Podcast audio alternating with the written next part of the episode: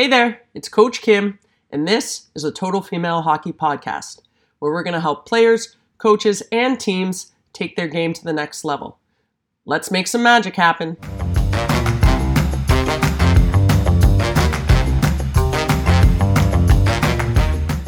Hey there, it's Coach Kim. Today we're going to talk about watching and learning from video. Everybody needs to watch a little more hockey. I remember even before I started playing the sport, I used to stay up and watch full games. I used to watch highlights, and this is before I even really knew how to skate. And I think I learned a lot just from watching the best of the best play our sport. So today we're going to talk about what to watch, how to watch it, and who to watch. And really, the main message here is you've got to watch with intention. So watching to watch is is great you know, your favorite team or your favorite player, and just watching and kind of turning your brain off is fine. If you want to use it as a method to get better, you want to watch with a little bit more of an intention. So, a goal or something you're really focusing on in order to improve your game. So, a couple different ways we can watch. You can watch the pros or the best of the best. So, you can watch the World Junior Tournament, you can watch the NHL. If you're lucky enough, you can watch the PWHL inaugural games that are coming up soon. And watching the best of the best is great. The level of speed and physicality and skill is off the charts, especially when you get the chance to watch it live.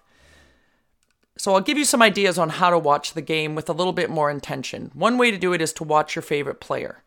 And or you can watch a player who plays the same position as you or has the same style as you. So if you're a more of a power forward or more of a stay-at-home D, pick a player who is similar to you and watch what they do. And don't just watch what they do when they have the puck or when they're actively engaged in the play. Watch what they do away from the puck. You can even watch them when they're on the bench and see how they're interacting with their teammates if you're at a live game.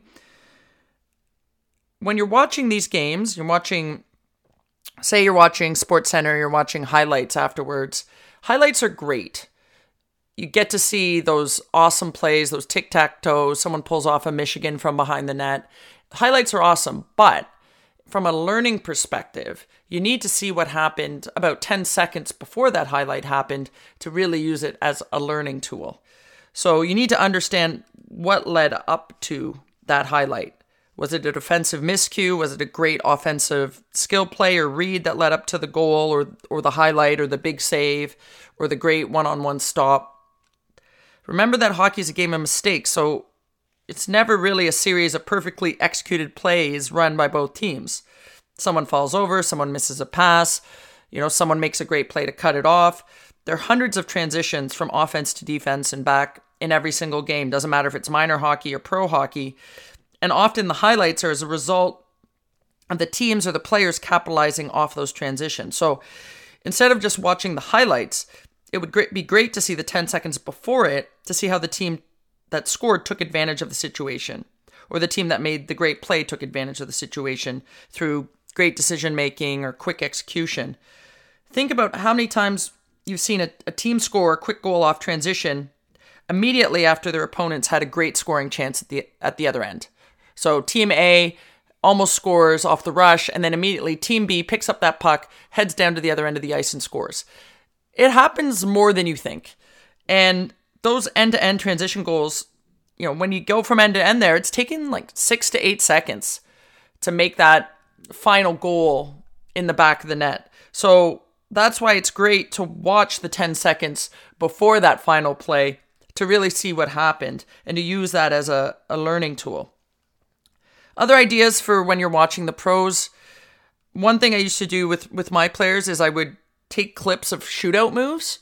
So often you know, if you go on YouTube, you can find, you know, the the shootouts from the night before in the NHL, and you can clip those out and take them to practice and show your players and try to replicate those moves. Now, some of them are going to be pretty advanced. Some of them might be really simple. Some might work, some might not work. So it, it opens, I think, the player's imagination to what's possible, and it's a great way to spend, you know, 10 minutes of practice. Hey, let's all try to do this particular move this player did in last night's shootout. So just a fun way to build skill and to have that learning uh, from what the best of the best are doing. One thing I used to do all the time as well as I would sometimes find teaching clips online. So coaches like me saying, "Hey, here's how to win more faceoffs," or you know, someone who'd already broken down the video and created some highlights for me. So instead of me having to create it with clips on my own team, you might get a clip out there that's how to win more faceoffs. And it could be showing college hockey or pro hockey. And then you just take that video and you send the link to your team and say, hey, watch this and pick out one or two things that really stood out to you. And you can just send it to them over their phones or whatever, you know, sharing you're using with your team. And, and have them interact with you and send you a message back and say, Oh, I really like that one that they won on the backhand, or Oh, that was really cool how they used their feet on that face off. So now you know that the players are engaged in learning. And again, that clip might be a minute long, but it's a great way to plant some seeds uh, for what you want to do in the future and, and how that leads to better team play overall with just that little touch to the players on any given day. Now, if you can do it, an even better way to learn from video is to watch yourself. So watch your own team, uh, watch yourself as a player. You know, 15 years ago, 20 years ago when I was doing this, it was a lot harder to do, to get the video, to get someone to film it, to clip it out. You know, now my daughter's U9 team has their games on YouTube and, and anybody could watch them, I guess, if they had the URL. So it's a great way to learn. Um, and it takes practice. So when you're watching yourself play, it's really hard the first time you watch to not get caught up in like, oh, is that how I skate? Oh, my ponytail looks weird, or oh, like that was a bad pass, or oh, my hair looks funny. You know, you've got to get beyond the surface stuff and be able to watch it uh, with a little bit more of a learning eye as opposed to a critical eye. And most of the players I've coached are visual learners, maybe not exclusively, but certainly if they can watch themselves or watch a video um, and be able to see it done in the right way, that's going to be the easiest way to understand a system or a skill or a drill to be to have it be done in front of them live. Um, and a lot of players can't really understand what they did wrong or what they could do better or the great play they had unless they watch themselves do it. So they, they don't believe it until they see it. And I'm sure all of you have heard of visualization bo- before, and it, it's a great impact on your sports performance. So it allows you to replay a certain skill or play over and over in your head. And if you think about, say, the example I used earlier of the shootout moves, could you visualize that shootout move over and over again in your head? Maybe do a little bit of movement with it as you see them going forehand to backhand. If you are able to visualize it 10 times, 20 times, 100 times in your head before you go and do it on the ice, it's going to be way easier when you go do it on the ice. If you're just trying to learn a new skill, maybe a particular type of shot, particular type of movement for the goalies, you know, a particular type of pass, you can visualize that and actually physically try it off the ice before you ever get on the ice, and it can make a huge difference. I remember before my first Team Canada camp, my coaches gave me some feedback that I really needed to have a better wrist shot, and I could go practice it on the plastic ice down in the shooting room. We didn't have access to a lot of ice because it was the spring at that time. So a lot of what I did was visualization. And I would do that and actually, you know, fake like I was doing a wrist shot just with my hands and my body. I didn't even have a stick. And I found it, it really made it uh, that much more strong when I went to camp and I would visualize different situations or getting the puck off an east west pass or a north south pass or coming in off the rush and shooting in stride. Those things can help, and being able to have video of yourself doing those skills or making those plays can have a great impact in your overall learning as a player. So I'll share just a quick example with you about 12, 15 years ago. One of the younger players on my team, I think it was U18 AA, she made a great stick check in my mid ice, stole a puck, went down on a breakaway, made an amazing move, sniped it top corner, and popped the goalie's water bottle off the net. We all love that highlight. And it was a pretty nice goal for a kid who I think only had one other goal that season. And we got it on tape and we watched it as a team, which was awesome as a tire pump uh, for that kid, obviously.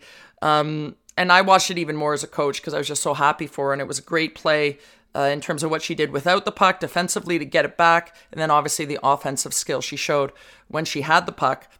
Uh, but I can guarantee you that player who scored it, you know, to have that video to be able to watch, you know, she she can probably still watch it in her head 15 years later now. So some ways to incorporate video. I know not every team has a videographer or even a parent who's willing to film every game. So here's a, some thoughts on how you can do it. Uh, if you do have a parent, a friend, a professional who's able to film the whole game, certainly you can post it on YouTube. Maybe some players' parents will watch it. I think it's better if you're doing it interactively as a team to maybe get together and watch just one period together. So whether that's a 10 minute period, a 12, 15, 20 minute period, that's a lot of video. Um, and you can kind of stop it at key points along the way. So you don't really have to edit anything out. It would be great if it, hey, we played a great first period against Team X. We're going to watch that period. Or that third period was really back and forth and we, we snuck out with the win at the last minute. Let's watch that period.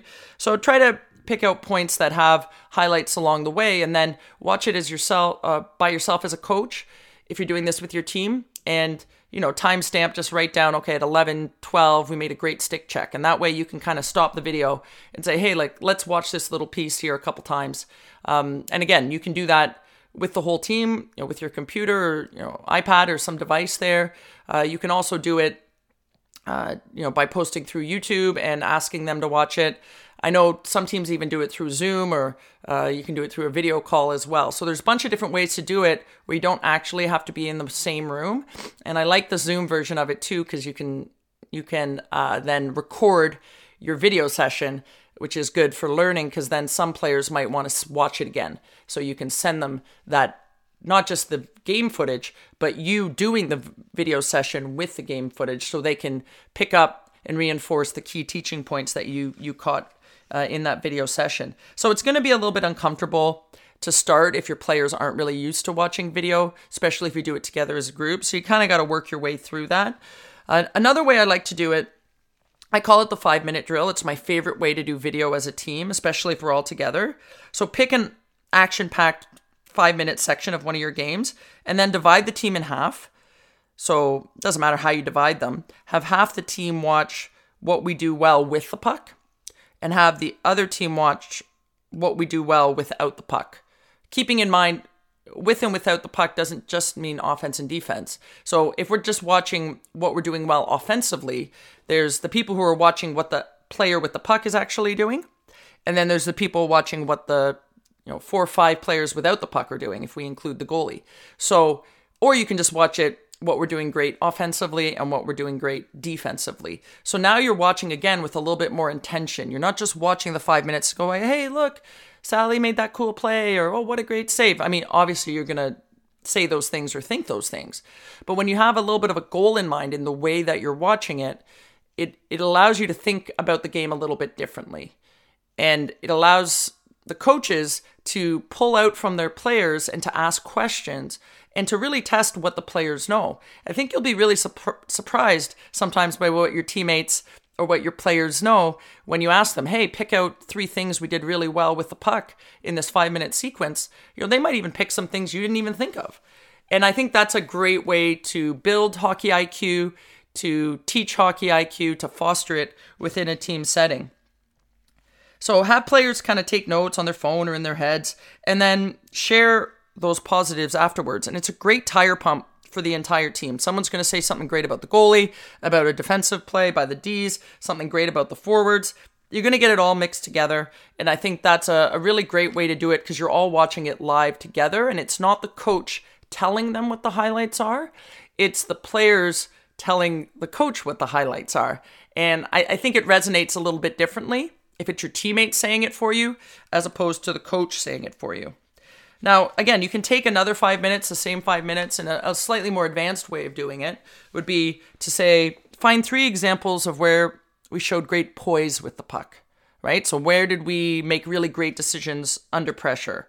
Um, or you can say, give me three examples where changing the pace of the game, so either speeding it up or slowing it down, maybe would have led to better scoring chances or offensive opportunities. Those might be cues or questions you ask for more experienced players, players who've been doing video longer, maybe older players. Um, but again, it's a way to change the intention in the way we watch the game and to really pick up things that you're trying to highlight as a coach or as a team in your style of play and watch, you know, and celebrate those things that are that are going great. Now, if you're a little bit more technically advanced, you could clip out specific plays right? You could take out the power plays, the face offs. Um, you know, if you have a parent filming who's maybe doesn't want to film the whole game, you could just say, hey, can you just film on your phone just when we get a power play or a penalty kill? film three of those or film all the face-offs in our own zone or all our offensive zone face-offs. And then what's neat about that is you kind of get the clips are just sort of built in, right? Each face-off, you're going to play maybe the five or six seconds after the face-off. And those are great teaching clips. And because they'll stop and start the video with each one of those face-offs or special teams or at each whistle, you're going to have it already clipped out for you. So you don't have to go and search for it, which is kind of nice because as coaches, we just don't have a ton of time. Um, but again, keep those video sessions. If you're going to do a special team session after you get those clips from the parent, keep it short five minutes, 10 minutes. You know, a 90 minute video session is way too long for anybody to, to uh, digest. And so, you know, five to 10 minutes working specifically on special teams, you know, where you get to clip out um, five really great highlights and talk about it with the group. You know, that's a really great way to do it. And, and it doesn't require a full time videographer and it doesn't require you as a coach to have amazing video editing skills. The key for coaches, especially, is keep it short and sweet and catch them being good. It's so easy when we do video to pick out all the bad stuff. I've watched so much video in my life where you can I'm sure my kids or my husband are in the background wondering. They must know I'm watching video because they can hear me talking to the screen going, "Oh man, look at that pass," or "Oh, I can't believe we didn't make that clear there," or whatever it is. I'm talking to the video on the screen. But coaches, catch them being good. Pick a theme for your video session. So, hey, today we're going to talk about great passes or an awesome forecheck or great puck decisions. And just make sure if you do want to highlight a couple negatives or areas for improvement, make sure you have way more positives than you do those areas of improvement. It's okay to pick out areas we need to get better on, especially if they're key to you guys winning or losing games. Just don't single players out on the negatives. It's hard because if you say, hey, on this face off, we forgot to pick up sticks, there's only five kids on the ice plus the goalie. So obviously, it's one of those five kids who forgot to pick up sticks. Uh, but certainly, you don't need to point out that Sally forgot to pick up the stick there. Uh, and you talk about it in more of a team responsibilities uh, side as, as opposed to an individual player. You can absolutely make video sessions out of in, like entirely highlight reels. I remember even when I was in college, which was many, many years ago, our coaches made highlight reel videos and and as we went on week to week and month to month through the season, they just kept adding clips. So it was kind of like, you know, a full season highlight reel. We had the highlights from the first game all the way to our championships games at the end.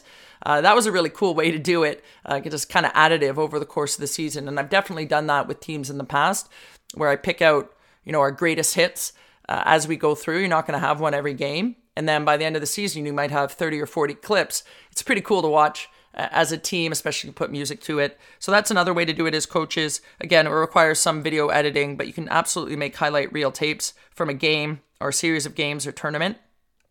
And again, have those clips, those highlight reels. You know, if you want to mix in a little bit of the critical, just make sure you have more of those highlight reels to offset it. Um, and I have to admit, I don't really use a lot of negative video anymore. I did when I first started coaching. Um, I don't know, maybe I was just more stressed out about winning the games or thought, you know, I could, you know, really key in on something on the video and I might be a little bit more critical of, of players or the group. Now it's almost entirely positive. I want to catch them being good. So just remember, like, whether it's in a video session or it's on the bench, you want to praise publicly and criticize privately. So if a player's doing something great while she's on the ice, tell the whole bench, hey, look at us there with a great stick. Tell that player when she comes off. If it's something more critical, don't yell it out while the players are screwing it up on the ice. They can't hear you anyways. They can't change it. They already made the mistake. And don't single out Sally when she gets back to the bench and tell her how bad she is. She just did it. She already knows.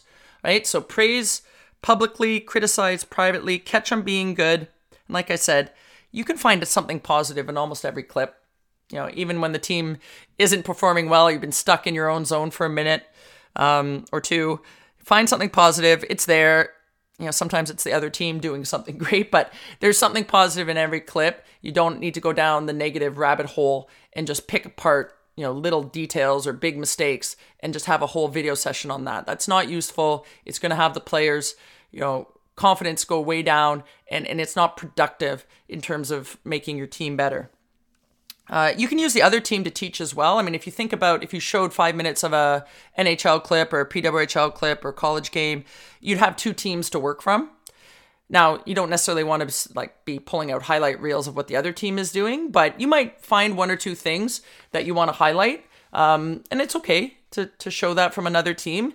It's certainly uh, better mentally to show a highlight from the other team than something negative from your own team. So you know, feel free. You kind of have two games to break down in one as opposed to just what your team is doing on the footage. If you want to get really fancy, you can do video sessions by position. I've definitely done that before. So, you know, I don't really do a lot of goalie whispering, but I could clip out some things for the goalies or have our goalie coach clip out uh, great points to show. You can do it with the D's, you can do it with the forwards. You know, I've even done it when I had more free time on my hands, I guess, or maybe when I was coaching at a higher level, I do video by line or by D pair or even individual player. It takes a lot of time, takes a lot of video editing skill, takes a lot of effort to then find the player and, and do that session. Though again, you can do a lot of that online, um, but you got to be, you know, in charge of and excited about editing video in order to do that. Um, so, like I said, watch games, watch with intention, whether it's watching the pros or the best players in the world, or it's watching your own team or just watching what you see at the rink.